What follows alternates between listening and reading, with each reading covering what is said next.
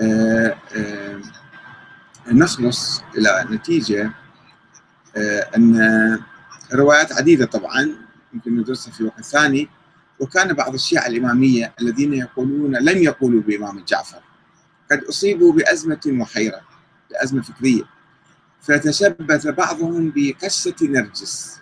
نرجس ادعت أنها حامل لما ردوا يقسموا أموال هي جارية كانت.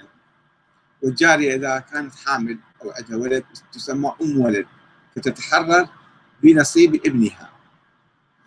فهذه وقال إنها وقال إنها ولدت بعد ذلك. وقال بعضهم إنها لم تلد ولم نرى ذلك ولكنها سوف تلد عندما يأذن الله في المستقبل. وأن الجنين بقي في بطن بطنها مدة طويلة بصورة إعجازية. وعندنا بعض السنة يؤمنون أنه سنة سنتين ثلاثة أربعة خمسة يمكن يبقى الولد في بطن أمه. وقال بعض آخر أنها دعت الحمل ادعت الحمل للتغطية على ولدها الذي ولدته من قبل. وقال آخرون أقوالا أخرى متشابهة. وراح الذين ادعوا وجود الولد من قبل اللي قالوا مولود من قبل آه، ينسجون الإشاعات والأساطير بصورة سرية خافتة. ليظلوا آه، بها البسطاء ويستفيدوا من ورائها الأموال. ولم يصدق العلماء والمحققون الأوائل بتلك الإشاعات. ثم جاء الشيخ الصدوق بعد مئة عام. والشيخ الطوسي بعد مئة عام ليسجلوا تلك القصص والأساطير دون أن يحققوا بمصادرها وإسنادها ودون أن يعتمدوا عليها كثيرا. هم أساسا قالوا إحنا نجيب القصص ما معتمدين على القصص التاريخية. يعني الحوزة الأمية عندنا من قديم مو جديد حاصلة و وكانوا يشعرون بضعفها وهزالها فقالوا في البداية إننا نعتمد على الدليل العقلي الفلسفي لإثبات وجود ابن الحسن.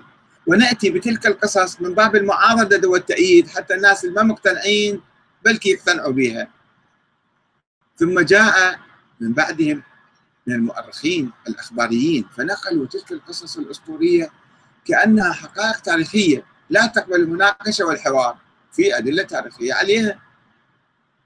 وما أدري الشيخ عبد الحليم الغزي أنا ما مستمع له كثير ماذا يقول في هذه الروايات؟ ومع أن الله سبحانه وتعالى يطالبنا بالأخذ بالرواية الظاهرية النافية لوجود ولد الإمام العسكري. هذا حجتنا أمام الله تعالى أن العسكري هو قال ما عندي أولاد. ولا يحاسبنا ولا يسألنا عن الأخذ أو بالأخذ بالرواية السرية الباطنية المتناقضة والمحفوفة بالخرافات والأساطير.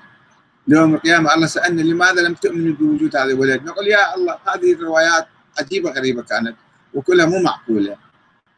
وإننا لسنا بعد ذلك وبعدما تبين ما فيها من ضعف كبير بحاجة إلى دراسة سندها ومعرفة الرواة الناقلين لها. هي روايات متناقضة كلها مع بعض.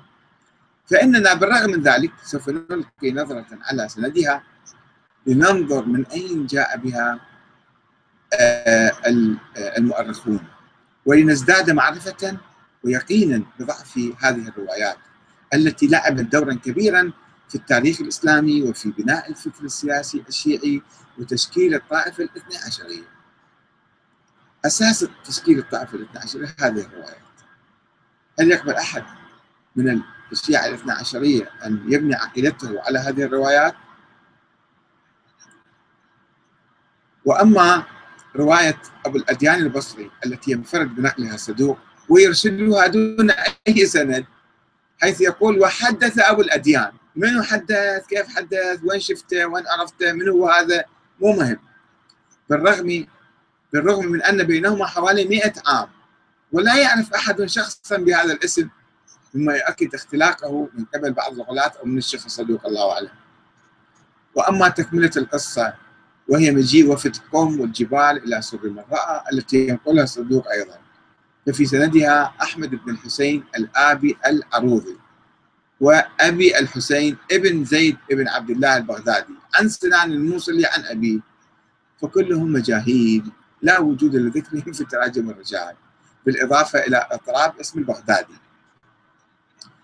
فهذه آه، آه، يسموها الأدلة التاريخية. هل تعتقدون هل تقبلون إذا واحد حدثكم بهذه الصورة قصة عن إنسان عادي؟ عن إنسان عادي فقط.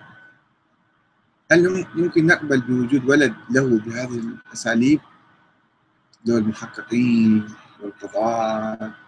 والباحثين ينظرون في المسائل ويشوفون القصة ضعيفة متهافته وما يقبلون به، فكيف نبني عقيدة على هاي ونحارب العالم والعالم يحاربنا ونظل في فتنة ويجي الشيخ الوحيد الخراساني في آخر أيام عمره لكي يأمرنا بنبش قبور الصحابة. أي فتنة أكبر من هذه؟ لماذا إحنا يجب أن ندرس هذا الشيخ الوحيد الخراساني؟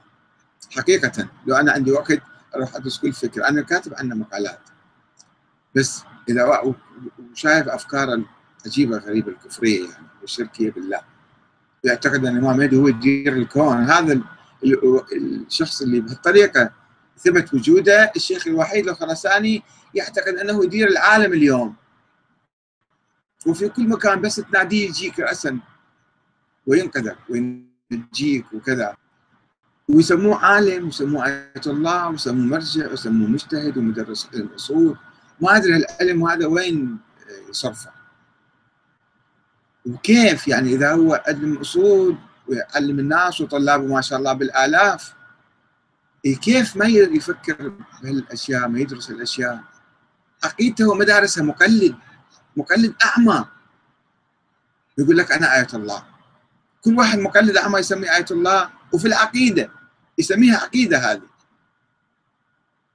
كيف يجوز أن نعتبر آه، يعني الإيمان بهذه القصص الأسطورية عقيدة وبعدين نراكم عليها العقائد الأخرى ونتخذ موقف ونعادي نكره ونحب ونبغض ونشأل فتن بين المسلمين بناء على هذه الأمور. لذلك أنا أدعو مرة أخرى الشباب المؤمن الواعي الحريص على الوحدة الإسلامية في الحوزة العلمية وليس الحوزة الأمية. يجب أن نميز بين الأميين في الحوزة الجهله في الحوزة الذين يحملون ألقاب إيه الله وبين العلماء الحقيقيين الربانيين الحريصين على الوحدة الإسلامية وعلى مذهب أهل البيت من المؤامرات المغالية على هذا المذهب فقد تعرض مذهبنا مذهب أهل البيت إلى مؤامرات مؤامرات طويلة طول حياه الائمه كان هناك متآمرون على مذهب أهل البيت.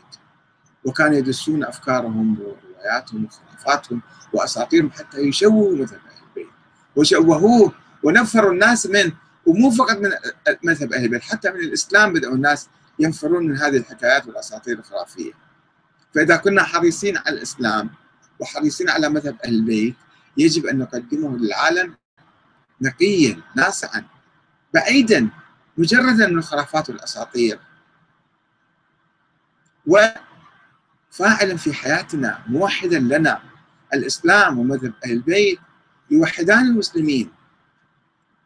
يدعوان إلى الوحدة والمحبة والسلام والتعاون بين المسلمين. لا أن يزرعوا العداوة والبغضاء. الآن حتى في صفوف الشيعة هناك من يثير العداوة والبغضاء. انظروا إلى هذا. ياسر حبيب اللي في أو مقسمين الشيعة. هذا شيعة بتري وهذا شيعة بتري وهذا شيعة ما أدري شنو. وعداوه وبغضاء وحروب يخلقون ويحفرون إلى اثاره الفتن ويسبون ويلعنون علماء الشيعة وقادة الشيعة وزعماء الشيعة. هؤلاء كذا هؤلاء كذا. لماذا؟ لأنهم يحملون فكر متطرف. فكيف نقاوم هذا الفكر المتطرف؟ من ياسر حبيب إلى الوحيد الخراساني ما في فرق بيناتهم. بل ياسر حبيب الآن يرقص طربا على حديث الوحيد الخراساني.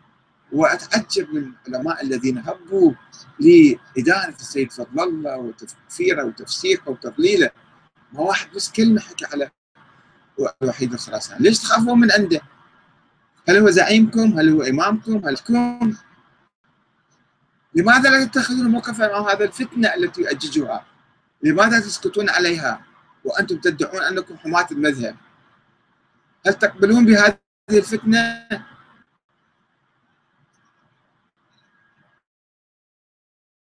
أم أن تقوم بتنقيح التراث وإعادة قراءة مذهب البيت حتى نعرف أن أهل البيت هم قادة ثوار ومجاهدون وكرماء ومتواضعون ولم يكونوا مخالفة لا يدعون الوحي ينزل عليهم ولا أنهم معصومون ولا أنهم منصبون من قبل الله تعالى. هم رواة رسول الله فقط.